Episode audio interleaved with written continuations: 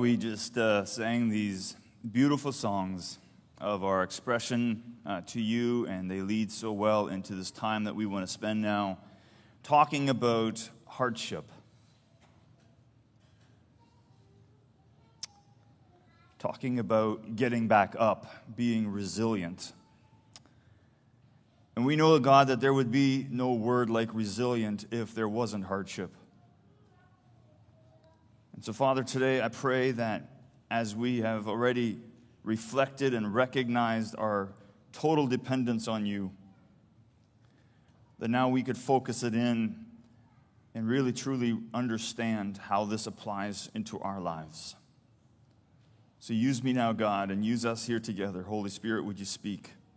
In Jesus' name, amen. So today we're wrapping up this series, Resilience. And if you may remember at the very beginning, we said that the, the bottom line for the series was getting back up when something gets you down. Getting back up when something gets you down. You're all staring at me like, okay, say it. Getting. Thank you. Now, you might be thinking to yourself, that sounds like something you would say to a child, something you would say to a young kid, you know, and it's true, you would, because what we've done with this series is we have piggybacked off of what's happening in Sunday school. And so, quite a few months ago, Pastor Andy and I, we sat down and we discussed how can we better combine what is being taught in Sunday school and what is being taught here from the stage. And we recognize as a church and, and, you know, and as pastors, we recognize the importance of family ministry and so while Pastor Annie's over there pastoring our children and teaching truth from Scripture, uh, we thought that this series especially would work out really well to combine the two.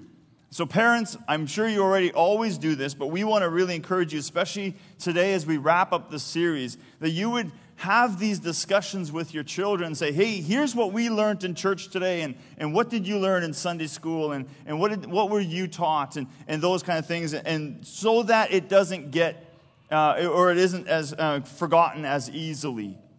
Now, this little phrase, getting back up when something gets you down, it's pretty easy to say. You know, if I would ask you to do it again, you'd, you'd rattle that off without too much uh, difficulty because it's easy to say. But sometimes when you've been knocked down, it's not quite so easy to believe. It's not quite so easy in those moments to, to say, I'm going to get back up. And, and we must recognize also, too, that it's one thing to be knocked down physically and getting back up when one is knocked down physically. Now, I recognize that some of us here with age, it gets a little bit more difficult getting back up when we've been knocked down physically. But we're not only looking at those moments in our lives when we've been knocked down physically, we're also looking at other moments in our lives when we are knocked down. See, it's quite different for us to get back up when maybe we've been knocked down emotionally or spiritually. The reality, though, is that every one of us in this room has felt that they've been knocked down at some point in your life. We've all experienced these things, and we've talked about this before, but it's surprising sometimes how you can have a really good day in one minute and something just comes up, or you get a phone call, or something happens, and you have a completely different experience a moment later. And so these are things that sometimes, you know, we are all susceptible to and, and we can all experience them. And we are all susceptible to hardship. That's just the truth of it. We can't deny that. There's no such thing as somebody going through life with no difficulties. The other truth is that most often we get down, knocked down not just by our experiences in life, but we get knocked down by people. Think about the cruelty that's happening in this world right now. It's not from aliens. I'm not saying I believe in aliens, but it's not. It's not some foreign creatures. It's people. People are cruel. You and I, we can be downright cruel at times. And we are sometimes the source of someone getting knocked down. We just need to embrace that. We need to recognize today not only do we want to pick up when we've been knocked down, but we must stop knocking people down and loving people. There are many things that can knock us down. Disappointment is one of them. I don't know if you've ever really wanted something and you just didn't get it. Maybe you wanted to pass a test and you ended up not passing a test, or you wanted to do really well. And those are the kind of moments that you feel disappointed because you didn't get what you want. But then there's these other deeper moments of disappointment. Those are those moments when you gave it all you had, you did your absolute best, and you come to this realization that your best is not enough. You cannot do whatever you put your mind to. You've heard that. Whatever you know, you can, you can get whatever you put your mind to, and you've realized all of a sudden that's not true. There are some things that you are limited to. Those moments can be a deep sense of failure, a deep sense of disappointment, a deep sense of, you know, I'm not good enough. And you were, we're disappointed in ourselves, and we, we experience these moments of, of failure. We experience these moments where, where there's just something beyond our control, and we have to deal with the disappointment of failure, that can really knock us down. Another thing that can knock us down is when you know we don't have control over something. It could be a range of things, but we just simply have to accept the fact that we don't have control over it as we maybe once did, or maybe we've never had control of it. One area that we could look at, and that's mental health. Sometimes we find ourselves dealing with depression or we find ourselves dealing with anxiety. We find ourselves dealing with a wide range of mental health issues. And, and no matter how hard you try, this, this keeps coming back up and you keep struggling with it. It's not something you asked for, it's not something that you have because you did something. It's just one of these things that you are struggling with over and over again, and it can become really difficult. So there's just one of the one thing that sometimes we can get knocked down by because we are because it's beyond our control. We may find ourselves in relationships that are not healthy. Maybe you're in an abusive relationship. And here the person is repeatedly running you down, berating you, possibly also experiencing physical abuse emotional abuse, sexual abuse, spiritual abuse beyond your control. You didn't ask for it. And it can take a toll on you, and it will take a toll on you.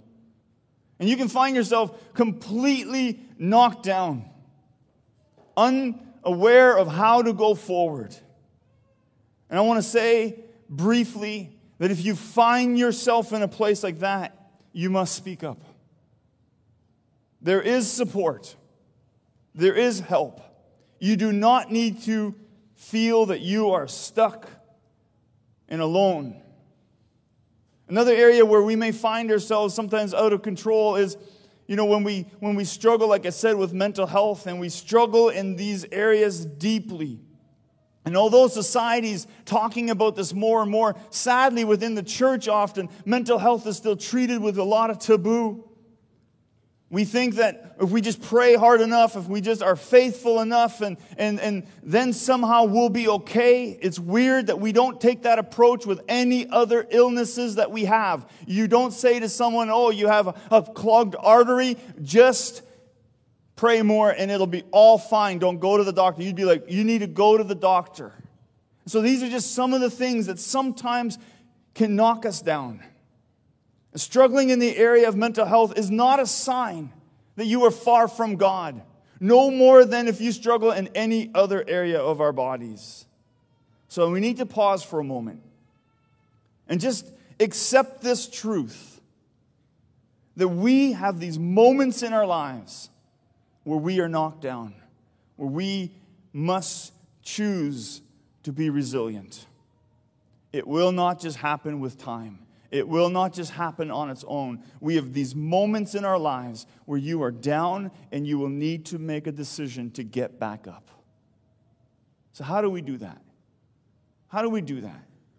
And my prayer is that for today, that you will find yourself encouraged, that you, if you are in a place right now where you are struggling in that way, that you would decide today not to give up that you would recognize today that you can live a full life. that you will determine to get back up regardless of what has knocked you down. So let's look at three verses. We're going to spend almost all of our time today in three verses Hebrews chapter 12. We're going to read these one at, at a time, and we're going to dig into these. And so, if you have your Bibles with you, today is the most safest time because you don't have to flip around a lot. Open it to Hebrews chapter 12, verses 1 to 3. Have it open on your lap. If you have your app, you can open it that way. But we want to see from these three verses what has been done for us and what is available for us and how we can use those things to be resilient and to continue moving on. Let me read Hebrews chapter 1 and 12, verses 1. Therefore, since we are surrounded by such a great cloud of witnesses, let us throw off everything that hinders and the sin that so easily entangles, and let us run with perseverance the race marked out for us. The first thing I want us to see is that when you feel knocked down, that you are not alone. You are surrounded by a great cloud of witnesses. We need to make sure that we have an understanding or a proper understanding of what this means. What does it mean here by this great cloud of witnesses? See, sometimes when we think of a witness, we think of someone who's going to, you know, judge us or, or correct us or see the wrong that we do. That's not what the writer is saying here. We are not to picture this great cloud of witnesses that are mentioned one chapter earlier as if they are somehow spectators in an amphitheater watching you run your race, deciding whether you're fast enough or, or you're too slow or what your, what your struggles are and those kind of things, cheering uh, or cheering us on. As a matter of fact, we need to look at it this way. It is we, is it what we see in them not what they see in us that the author wants us to notice. So, what do we see in this great cloud of witnesses that we are to, to be aware of? That we are not running alone. We have this great cloud of witnesses in our lives. They are witnesses of the true faith for us because God witnessed to their faith in the pages of the Bible. They demonstrated, these witnesses that we can look at, they demonstrated the nature and the possibility of faith for believers in every generation. We are surrounded by witnesses who have experienced their own seasons of being knocked down and they got back up. So as we run our lives, we can, we can look at these heroes of the faith and we can see how God was faithful in their lives. And knowing that we are not alone, if God did it for them, He will do it for us.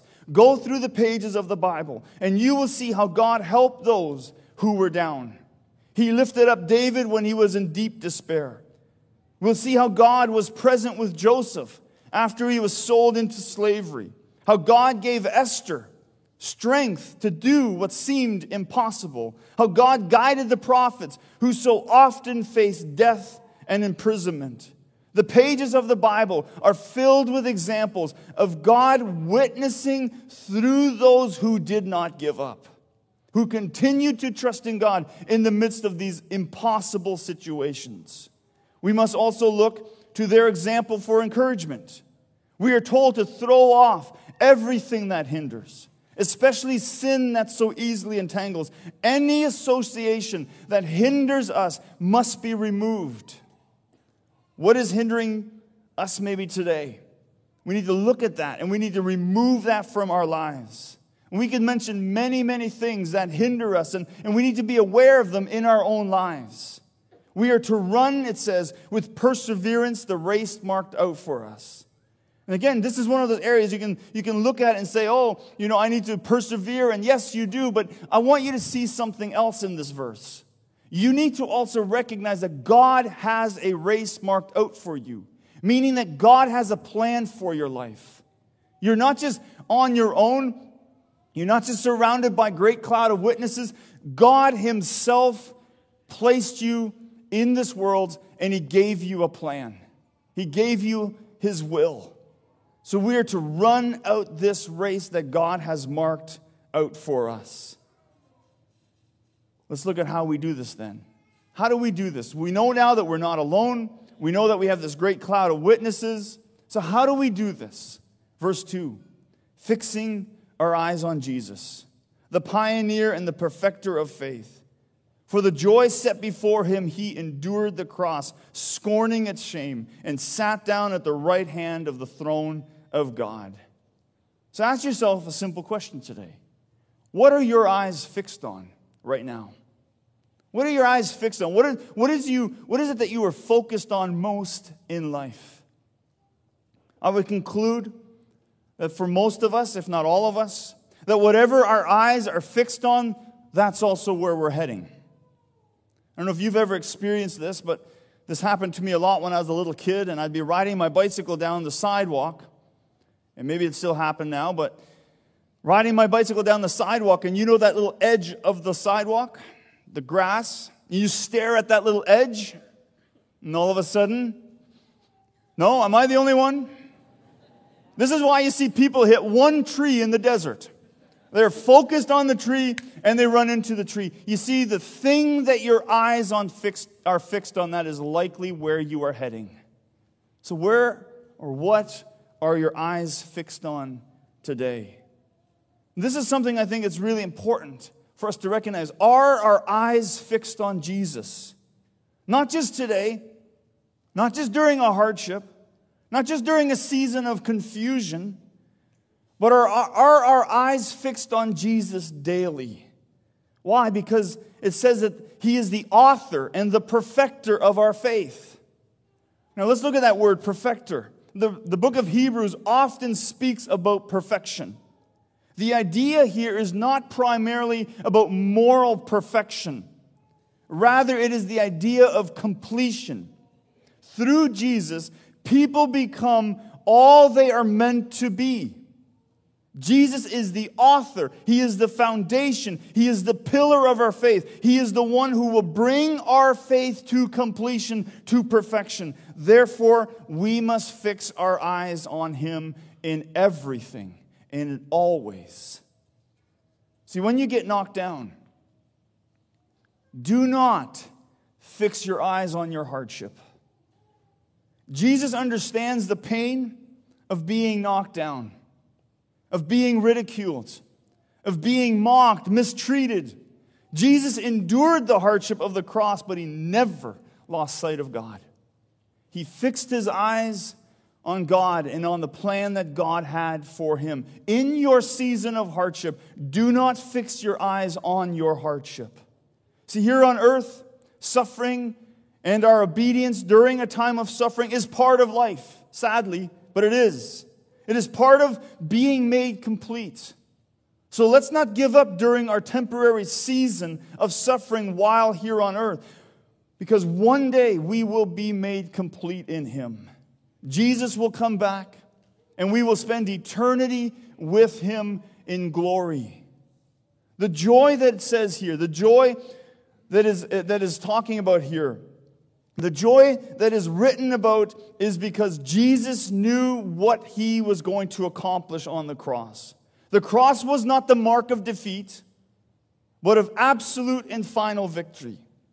That's why the writer can say, For the joy set before him, he endured the cross, because Jesus understood that the victory that was going to come as a result of him going to the cross. Therefore, Jesus endured the cross, scorning its shame. And some translation use the word despising. Jesus despised the cross and all that it meant. Crucifixions were gruesome, horrible deaths and they included public humiliation. Jesus was ridiculed, he was mocked, he was taunted as being one who was able to save others, but he could not save himself. So think about the statement of that for a moment and the irony of it. The irony here is that in order to save others, he could not save himself, and therefore never for a minute assumed that Jesus somehow, or that the writer of Hebrews somehow is implying that Jesus enjoyed the humiliation of the cross. He despised the cross, but he went through it because he knew deep down the joy that he had in what the cross would accomplish.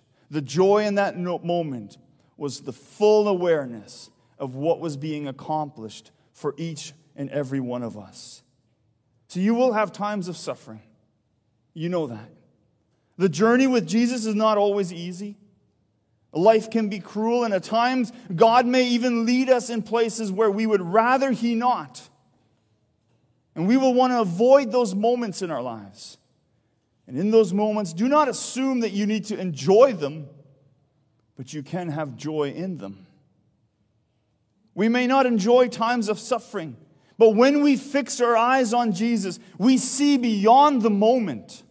We see beyond the hardship. We see beyond the, what we are experiencing in the now, and we see the future. We see what is to come. We see Jesus, and we see glory, and we see what is waiting for us if we continue in the journey. Jesus went from enduring the cross, scorning its shame, to being seated at the right hand of the throne of God. We have been promised in Scripture that Jesus will never leave us or forsake us, and that He is coming back to take each one of us with Him. So, folks, do not lose sight of Jesus. What are our eyes fixed on today? Verse 3. The writer says, Consider him who endured such opposition from sinners, so that you will not grow weary and lose heart. The key verse in verse 3 for this sermon that I want to use is the word endured. I think this is an important word for us to recognize because there's, there's something important about the idea of enduring. Jesus was not defeated on the cross, he was not weakened. He did not come out of the, out of the whole situation by the skin of his teeth. He didn't come out, you know, barely able to move he endured. You know the resurrection story. He was in his, he was in his new body. The marks were there, but he was glorified. He endured all that was done to him all the opposition of sinners, all the weight of our sins, the physical pain and the agony, and yet Jesus endured all of that. He came out completely victorious. The writer of Hebrew tells us now to consider Jesus in our times of opposition, in our times of struggle, when we are knocked down, when we feel knocked down, to consider Jesus because through the power of Jesus, we too will endure. just as the cross did not defeat Jesus, this world, and our hardships and all that comes with it, our times here on this earth, with our struggles and with our limitations, with our flaws and our weaknesses, with all the division and the different points of views, with sicknesses and even death, they cannot defeat us. We too will endure. Our faith, our future is secured in who Christ is and in what Christ did for us on the cross. Therefore, we will continue to run this race, and we will not grow weary and we will not lose heart.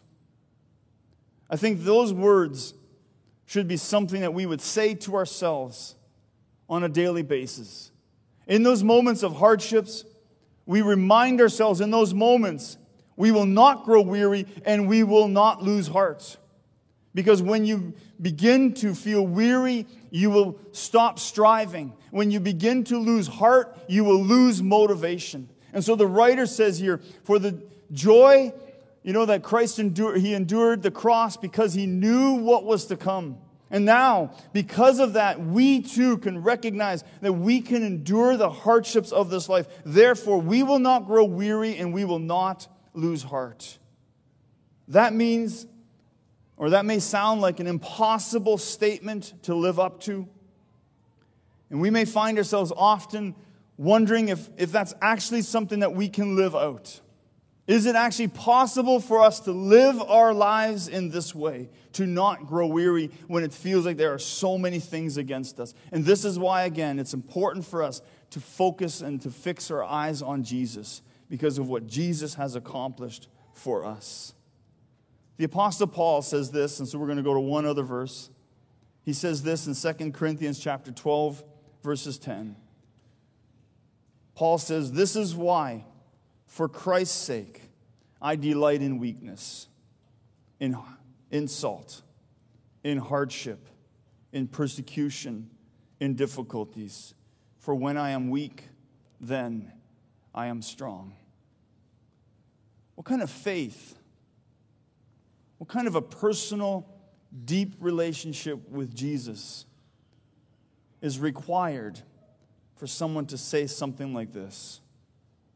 Would you and I today be able to say that no matter what, for Christ's sake, for the sake of Jesus, I delight in weakness. I delight in insults. I delight in hardship. I delight in persecution, in difficulties, because I recognize that even in those moments when I'm weak, it does nothing to interfere with the strength that God has. And because I'm a child of God, even though I am weak, I am strong. So, our bottom line for this sermon today is keep going because of what Jesus did for you. Keep going because of what Jesus did for you. What did Jesus do for you? He died on the cross for you. He rose from the dead for you. He is seated at the heavenly on the heavenly throne for you. He sent the Holy Spirit to fill you, to be with you, to walk with you, to lead you, to counsel you, to comfort you. So if you're in a place of hardship today, I trust that you recognize that this will not be forever, but I trust that you also recognize that in these difficult times, to continue to place your hope and your faith and your eyes upon Jesus. Keep looking to him. Never lose sight of him.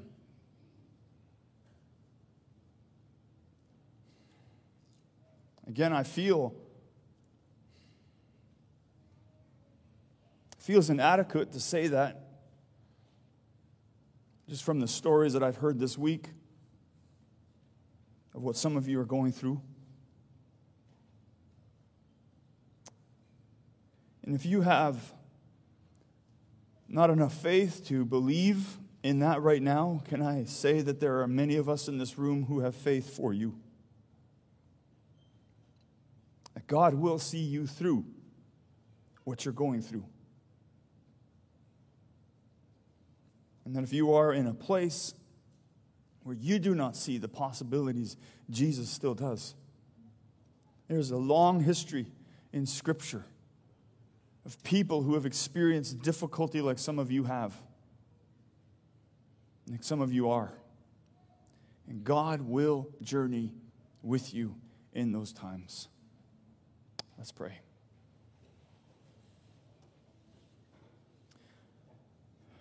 God, the hardest thing about this sermon for me this week has been that I don't want to sound just like someone who says things that, that we're supposed to say. God, what, what has been said today is true. That you are with us and that you help us endure our hardships and that we do not come out of them beaten and bruised, but we do come out of them victorious because of you, Jesus. So I pray for those in this room and, and others who, who are not here.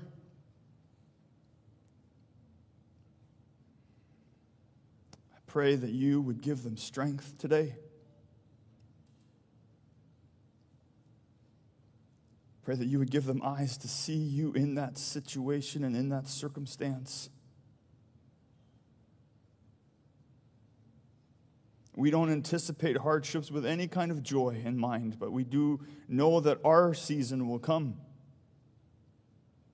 So we pray already in advance now that we would fix our eyes on you, that we would not be distracted. And then, God, we pray you would give us the strength to endure. not just by the skin of our teeth, but to truly endure, to come out victorious. Pray these things in the mighty name of Jesus. Amen. Before you go, I just want to say that if you ever, if you need prayer, um, we would love to talk with you and, and encourage you as you continue on this journey. God bless you and have a great day.